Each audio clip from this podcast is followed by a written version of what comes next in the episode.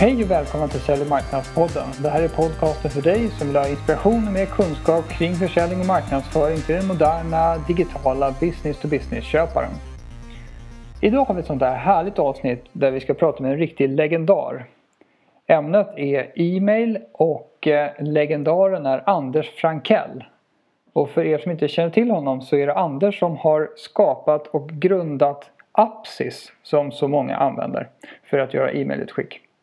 Anders har en hel del att säga om det här ämnet och eh, idag har han klivit av det operativa ansvaret för bolaget men, och sysslar istället med investeringar och att hjälpa nystartade bolag igång. Sånt som man kan hålla på med när man har gjort en exit och tjänar lite pengar. Intervjun med Anders gjorde vi över Skype och det är så här, Skype är lite rostigt i början men det tar sig bra sen så att håll ut de första sekunderna så löser det sig.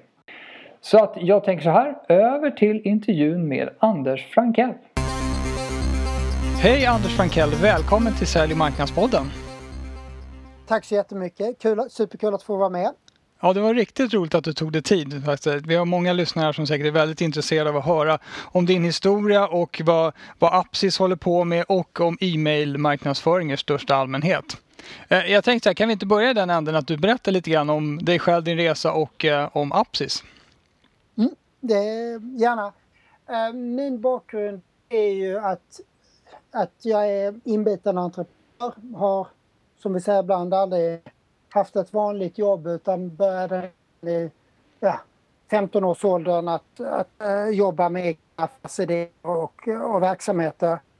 Uh, precis startade jag 2001 och hade en idé om att starta ett SEO-bolag.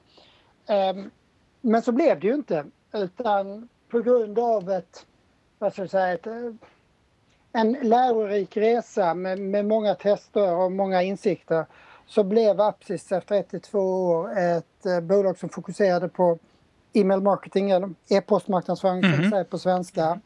Um, och är idag ja, den största leverantören i Norden på e-mail marketing automation som man kallar det idag. Alltså ett bolag som har utvecklat egen teknik för att, för att användarna ska kunna kommunicera så, så smart och respektfullt som möjligt med sina mottagare. Just det. Och ungefär hur stora är ni stora i Norden? Du, jag vet att ni håller på på andra ställen i världen också. Just det. Norden är ju vår hemmamarknad och sen så är vi en av de större leverantörerna i Hongkong också. Mm. Eh, och håller, håller, precis på att öppna upp på ytterligare en asiatisk marknad. Men eh, Norden är vår hemmamarknad mm. och ja, bolaget omsätter någonstans runt 250 miljoner i sin helhet. Ja, det är grymt imponerande. Gratulerar verkligen till vilken framgångssaga. Fantastiskt. Tack så mycket. Ja. Tack. Och, det, och de kunderna ni vänder till framför allt då, vilka är det? Är det, är det mindre, medelstora stora bolag eller är det, är det andra saker som är signifikant? Eh, jag skulle säga ur ett internationellt perspektiv så kallar vi dem alltså SME. Ja. Och jag tror att liksom, flyttar man över det på svenskt eh, perspektiv så blir det ju medelstora och större bolag där, där kunderna finns. Men mm. det, det intressanta är att ofta har man diskussioner om vilka bolag passar för den här typen av teknologi. Och så ska man då eh, sätta in det i olika matriser. Är det, ska man vara stor? Ska man ha en, jobba på en viss bransch och så mm. vidare? Men jag tror att när det gäller marknadsföring på nätet jag har aldrig lyckats knä, knäcka koden för vem som ska liksom satsa mer på, på på marknadsföring via nätet oavsett om man på vilken kanal man pratar om. Utan det handlar väldigt mycket om vad ska säga, ett fokus, en kompetens, en förståelse mm. för vad man kan göra på nätet. Just det. Och det här med precis det traditionella. Det, det, är väldigt traditionellt att se på, på att, att, segmentera sin marknad enbart utifrån företagsstorlek i, for, i form av antal anställda och sådana saker. Det är ju, det är ju från back in the day när, när det var så en stor fabrik, stort företag. Nu vet vi att det är helt ja. andra parametrar som avgör hur stor marknadsdominans ett företag har. Precis, precis. Mm. Mm. Ja, kul! Eh, ska vi hoppa in lite grann på dagens ämne? Och eh, vi har ju pratat lite grann om några punkter och E-mails-relevansen för e-mail som kanal nu och i framtiden? För det, det, har ju dykt upp så otroligt många andra, som vi alla vet, sociala kanaler och sätt att kommunicera med folk på. Men kan du ge ditt perspektiv på det här med e-mails vara eller icke vara och vad man, hur du tror på vad det kommer ta vägen? Mm. Um, e-mail, alltså det, det, är ju, det är ju favorit det är ett favoritämne när man pratar liksom om e-mail i ett större perspektiv. Mm. Eh, det lanseras hela tiden olika hypoteser om varför, varför, e-mail, varför e-mailen är död. Men jag tycker fortfarande inte vi ser några som helst tecken på att, att e-mail ska vara på väg bort. Eh, den kompletteras med kanaler som, som Facebook, eh, Twitter, LinkedIn mm. till exempel om vi ska ta de stora sociala medierna. Men det roliga är ju samtidigt om, om vi tittar på vilka är det som skickar väldigt mycket, mycket mail och vem är det som är duktig och satsar väldigt mycket på, eh, på mail? Jo, det är faktiskt de sociala mediekanalerna. Ja, just det, det är sant. eh, För det är inboxen Twitter, vi tittar i liksom.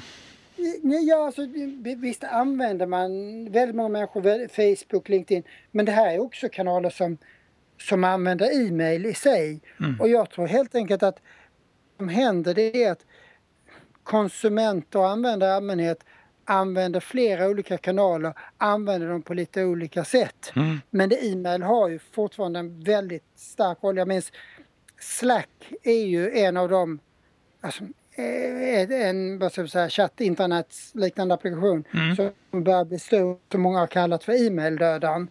Men å andra sidan det senaste som jag läste om dem, um, förutom att de givetvis då själva skickar ett mejl varje dag med sammanfattning om vad, vad som har hänt, mm. um, det är att de integrerar e-mail i sin plattform ja. så att man kan mejla in tankar. Så jag tror att jag menar om hundra år så kanske e-mail inte finns. Allting har sin, sin livscykel. Mm. Men att, att det skulle försvinna un, inom en rimlig framtid, det, det, det, det, jag ser inte vad som skulle ersätta det fullt ut. Nej, nej jag, jag håller med dig. Det, det, har definitivt sin plats i, i våra liv. Kanske i, vissa kan väl tycka att det har lite för stor plats i våra liv, men det, det fyller verkligen sin plats. Och jag kollade på lite statistik igår faktiskt i ett annat eh, sammanhang och då, då var det någonting om att det hade skickats 238 miljarder e-mail eh, under ett år. Och att faktiskt det stod där att 52 procent av dem var marknadsföringsmail. det är ju remarkabelt. Mm. Ja, jo, men det, det, och det, det är ju för att det funkar. Sen så, så kan man ju önska sig att väldigt många marknadsföringsmejl framförallt var smartare, mer genomtänkta. Men, men jag tror att det kommer, jag tror e-mail behöver absolut mogna. Um, både för marknadsförare och för konsumenter. Jag menar nu, man kan bara titta på de, alla som använder en, en uh, smart klocka. Mm. Eller i alla fall en, en uh, en digital klocka, för jag är inte säker på att den är så smart alltid. Um, när man får e-mail notifications på handleden var, var femte minut. Ja. Uh, vi behöver lära oss att jobba med mail smartare, både som mottagare och som avsändare. Just Men det. Det, jag har svårt att säga att det inte kommer att finnas kvar. Och det här med, vi, vi som använder eh, e-mail marknadsföring då i vårt dagliga jobb. Mm. Det här med mm. spam och spamfilter och, och tekniker kring det där. Hur ser du på det och vad, vad, hur, ja, det området helt enkelt? Eh, jag tycker den frågan har mognat väsentligt mm. över, över de, de senaste åren. Det, det, finns ju ingen... Vad säga, det, det, man har inte hamnat i någon vad ska säga, fullständigt absolut verk, verklighet där, man, där det funkar, vad ska jag säga, där det är helt förutsägbart alltid. Men jag tror för de absolut främsta marknadsförare så så är verkligheten den att det kan finnas ett av två skäl till ett mejl sorteras bort som, som spam. Mm. Och det absolut vanligaste skulle jag säga det är att avsändaren har, har gjort någonting fel. Alltså att man har köpt listor, att man har skickat skräp tidigare, att, att man helt enkelt har gjort har slirat för mycket på det etiska så att ens server, ens avsändande e-postadress eller ens domäner och så vidare ja, har fått ett dåligt rykte. Och ja. Man kan säga rent kast förtjänar att sorteras som spam. Um, det andra skälet som, som, som, man ser ibland det är att man helt enkelt använder en, en leverantör som inte har koll på tekniken, mm. som kanske är för tillåtande så att man drabbas av andra bolags dåliga rykte som skickar på samma server. Men det tycker man ska göra, man ska se som att man jobbar med, mm, se till så att de servar man jobbar med, vad ska jag säga, körs under strikta riktlinjer och så givetvis att man gör sina tester mot spamfilter innan man skickar skarpt. Ja, just det. Ja, men det, det är bra tips. Och, och lagar och regler kring kring eh, det här. Det, det kommer mycket nytt kring att vi ska tala om att vi använder cookies på våra sajter och, och sådana här saker. Och Sverige är väl fortfarande vad jag vet ett, ett så kallat opt-out-land. Att man kan börja och skicka eh, affärsmail till folk här i Sverige och sen får de göra opt-out. Medan i andra länder där är det ju så att säga inte lagligt att göra det. Där måste folk först säga att de vill ha det. Hur, hur ser du på, kommer det här bli striktare i, och likadant i fler länder? Sverige kanske är oerhört liberalt, jag vet inte. Alltså ja, från det jag har sett så är Sverige i alla fall i, i närområdet liberalt och min personliga uppfattning det är att det är, vad ska, ska jag uttrycka det här lite diplomatiskt, väldigt dumt mm. att, att, att, att jobba med eh, e-mail marketing um, och e-postmarknadsföring utan att ha en tydlig opt-in och jag mm. är, jag är förvånad över att, att vi är så tillåtande i Sverige. Och pro, ett problem med det som, som jag tycker att man ser det är att många marknadsförare verkar resonera att jo men det, det är tillåtet enligt lag, alltså är det rätt sak att göra. Det. Men det, det finns, det är lite så att bara för att man kommer undan med någonting vad ska jag säga, legalt så innebär det ju inte att det är rätt vare sig etiskt, vad ska jag säga, om vi vill prata om hur ett varumärke vill uppfattas eller marknadsföringsmässigt, det vill säga att, att, att det faktiskt ger önskade resultat. Just att det, det är helt enkelt inte effektivt att, att bara skicka på folk saker. Nej, nej alltså det vet man själv vilken, vilken känsla man kan få för bolag som tar sig stora friheter. Mm. Jag, jag skulle ju säga att att det är ju en otroligt viktig del av, alltså det etiska perspektivet upplever jag blir en viktigare och viktigare del av hur bolag fattas.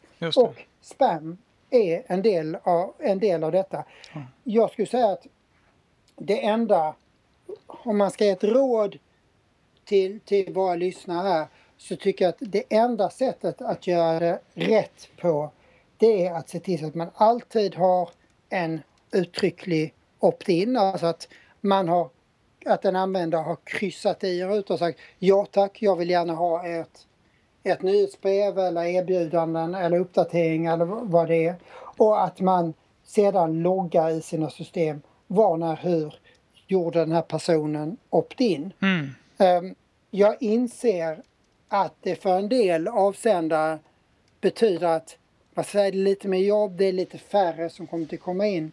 Men vi ser också i vissa länder, senast vi, vi fick jobba mycket med detta, var i Hongkong, där man plötsligt tar den här situationen väldigt mycket på allvar. Mm. Och, så, och där sa man, har du inte en tydlig opt-in med vettig ska jag säga, spårbarhet så får du inte skicka längre. Nej. Och, och då satte man en deadline och så sa man starka böter om, om man inte kan, säga, om man skickar marknadsföring via e-mail utan att kunna styrka tydligt var opt-in har kommit in. Mm. Så jag tycker lika bra att göra det ordentligt nu så vet man att det är framtidssäkrat. Just det. Ja, intressant. Jag tycker det där är att, att ha ett medgivande från mottagaren det är naturligtvis också ett, ett, eh, en bra förutsättning för att man kan hålla på, ja, man kan skicka saker länge till folk och, och bygga upp det där, den där relationen som man trots allt är ute efter. Ja, precis. Ska, Ska vi gå vidare lite grann? Man tänker på verktygssidan. Apsis är ju ett utmärkt eh, e-mail marketingverktyg. Men kan du berätta lite om vad du ser? Eh, hur, hur, ja, hur du har kommit till den punkt det är idag och vad du tror att det tar vägen framöver? Mm, gärna.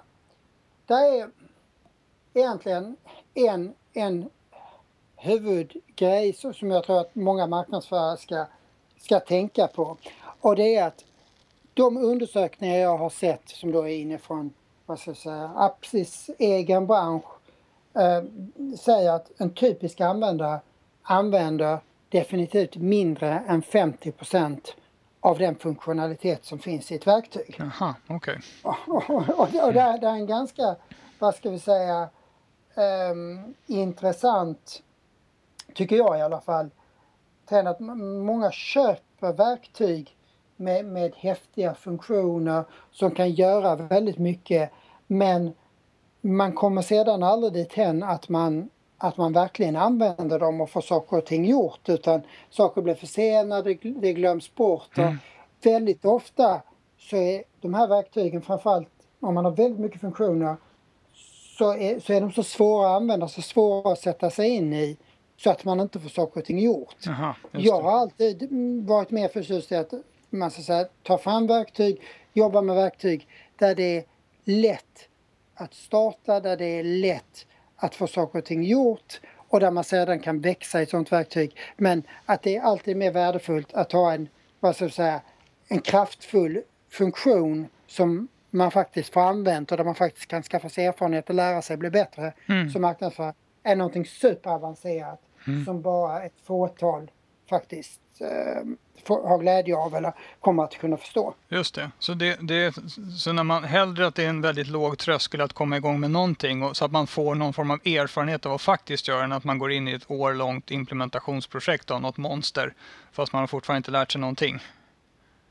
Precis, och då kan man ju ställa oss frågan vad händer med de här stora ettårs implementationsprojekten när du har en beställare som, som kanske inte riktigt har erfarenhet av, av det här projektet. Mm. Jag menar, marketing automation är ju, är ju ett, ett, ett, väldigt populärt begrepp nu och, och kan absolut vara väldigt kraftfullt. Mm. Men någonting som, som vi ser där det är att bolag bestämmer sig, vilket väldigt insiktsfullt, ja men här ska vi göra grejer, marketing automation, här finns jättemycket möjligheter, nu kör vi, nu bygger vi och så siktar man på att göra ett jättestort projekt. Man, man, man ska liksom utnyttja all den moderna tekniken. Man ska göra det komplicerat. Mm. Man sitter i möten i ett halvår uh, och implementerar ett halvår till. Mm. Och i vissa fall så kommer man aldrig ens igång. Ja, just det. Det, ja, det, det, är ju... det, det låter inte så smart. nej, det, är inte, det är inte de casen som man hör mest om på ska jag säga, stora seminariescener och annat. Men det är jättevanligt. Ja. Eh, och jag tycker också om, om man sitter som senior beslutsfattare så tycker jag och, och liksom är involverad i de här projekten så ska, måste man ju delvis tänka på okej okay, hur ska vi hur ska vi veta liksom hur höghuset ser ut, det här avancerade höghuset, ja. om vi inte ens vet vad som fungerar i, i, ett, i ett vanligt hus. Just det man startar stora projekt med höga ambitioner där man kanske lägger ett, ett halvår på att alltså, sitta möten och definiera projektet, ett halvår på att försöka implementera mm. projektet. Men att man sen de facto aldrig lyfter. Det är inte de casen som man får höra mycket av på seminarier på stora scener, Nej. men de är jättevanliga. Oh. Och de sticker iväg i kostnad, man vet man saknar erfarenhet och vet därför inte vart man ska bygga. Man blir som bolag, har man otur, beroende av väldigt stora, väldigt omfattande konsultprojekt. Mm. Eller några få nyckelpersoner eh, inom bolaget som i dagens läge med allt det som händer är enormt eftertraktade. Just det. Man kan väl säga så här, när man går in i ett sånt här projekt så ska man ha klart för sig vad, vad ska det här projektet ha gett för resultat efter en månad, efter två månader, efter tre månader. Om det står noll på den raden i allt för många kolumner, då, är, då måste man tänka om tror jag, sitt projektscope och sitt upplägg helt och hållet. För att om vi ska sitta här och hålla på och greja och fixa med det här systemet och prata om det i kanske upp till ett år utan att, så att säga, ha fått ut ett enda e-mail eller gjort någonting mot kunderna, då, då är det, det låter som en gammal approach.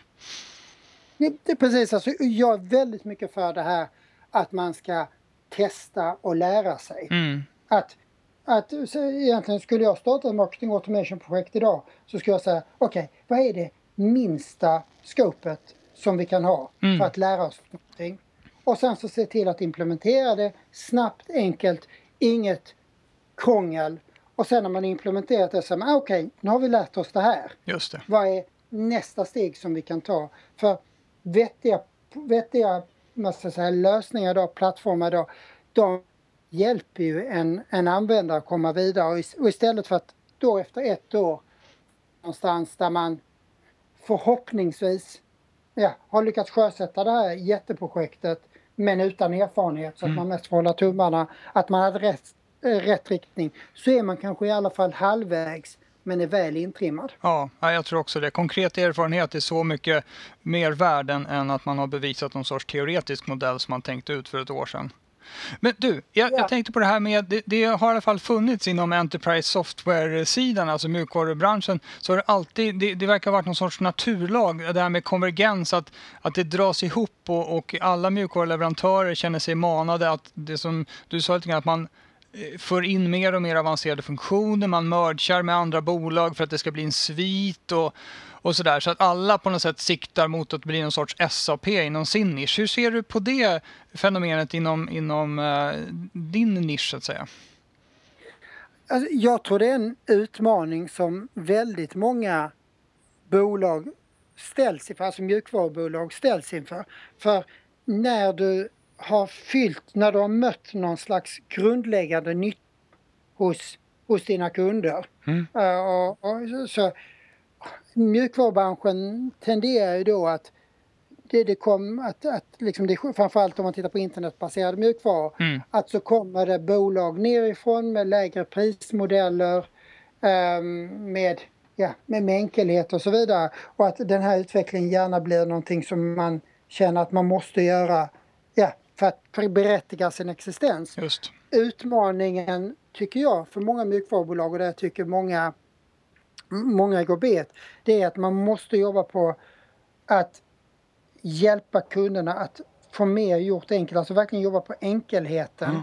Och vara var säker på att man förenklar tillvaron för användarna istället för att bara göra den ännu mer komplicerad. Mm. Och att man verkligen kan hitta ett spår där man säger hur gör vi så att våra kunder med en mindre ansträngning, med mindre investerad tid och pengar kan uppnå mer affärsnytta. Just det. Ser du trots det här i alla fall, ser du något område inom, eh, inom vad kallar vad är Appsis? Är det ett, ett e-mail marketing-verktyg? Kallar du det för det eller? Ja, nu sitter jag ju inte, jag är inte operativ på Appsis längre. Nej, så, utan jag, jag, jag sitter, sitter i styrelsen och, ja. Eh, och ett, ett bollplank.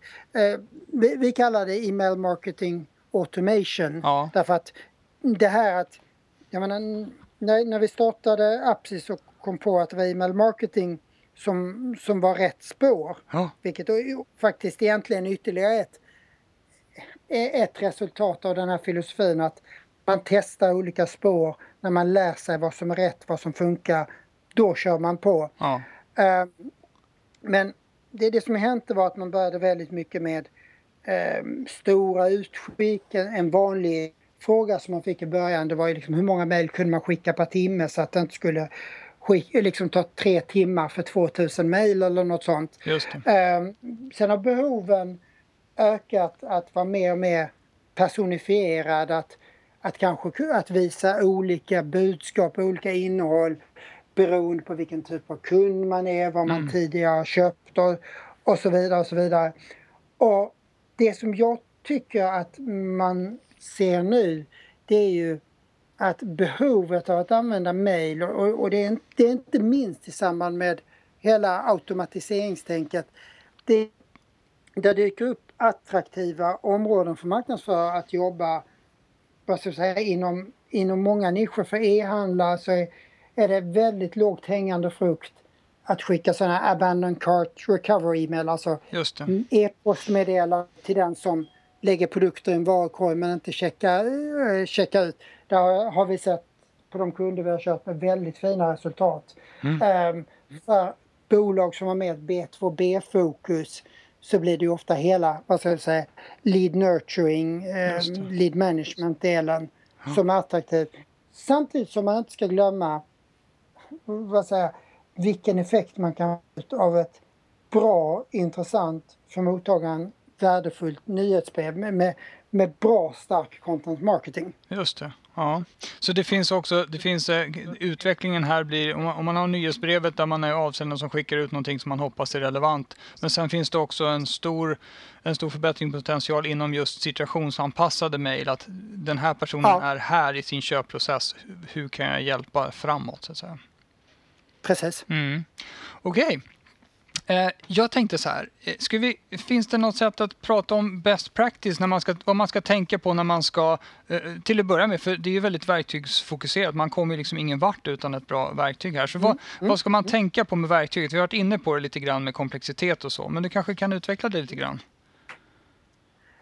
Um, I grund och botten så gillar jag egentligen inte att prata om marknadsföring och best practice. Nej. För om du följer och det, blir, det här blir en variant med, som vi ska spinna vidare på. Mm.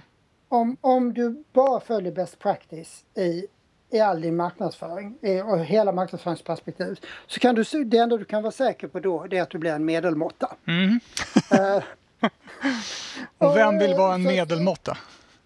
Ja, ja precis. Det, det, är inte du, du blir aldrig, det, det, är aldrig då du når de fina resultaten. Nej. Det finns områden där jag tycker att jag ska säga, best practice har har ett existensberättigande. Nu när vi pratar liksom, alltså rekrytering av prenumeranter, hur man, hur man alltså har de processerna med opt-in och, och, och, hela den biten mm. som vi pratade om tidigare. Mm. Jag tycker man, det har ett vad ska jag säga, det har ett, eh, man kan lära sig saker när det gäller till exempel hur man mobilanpassar e-mail och så så att det funkar bra på, ja, även på mindre skärmar. Men som en av mina en av de frågor som jag ibland har fått på seminarier som jag, som jag älskar att avsky eh, det är till exempel den här frågan när ska man skicka sina mejl? ett tag så gjorde vi en undersökning och så kom fram till att skickar man på tisdag eller torsdag förmiddag så, så, så fick man i allmänhet bäst resultat. Ja. Problemet var ju bara att när man, har, när man har gått ut och berättat detta för tillräckligt många människor att, att det är tisdag och torsdag förmiddag. Och om, om folk rättar sig efter det ja. så blir det väldigt, väldigt mycket mejl de dagarna. Just det. Och det blir väldigt mycket konkurrens om mottagarnas uppmärksamhet vid just den tiden, ja. vilket sänker resultatet. Jag tycker att man som marknadsförare har en skyldighet att lära sig att förstå sin målgrupp, sin verklighet. För varje varumärke, varje bransch har, har sin typ av relation och har sitt intresse. Mm. Och, och där, där, där, tycker jag att det är superviktigt som marknadsförare att, att göra sina egna tester och skaffa sig vad säga, sin egen best, practice. Just det. Men att inte följa vad alla andra gör. Så best practice det är att inte följa någon allmän sorts best practice? Nej, det är väl det närmaste jag kan komma. Bra. Du, om man tänker nu, vad är det för typ av, vad är det för typ av kompetens som, eh, som man behöver besitta för att kunna få, få till en bra, eh, bra marknadsföring i digitala kanaler? Vad skulle du säga jämfört med du vet, traditionell klipp och klistra marketing? Mm.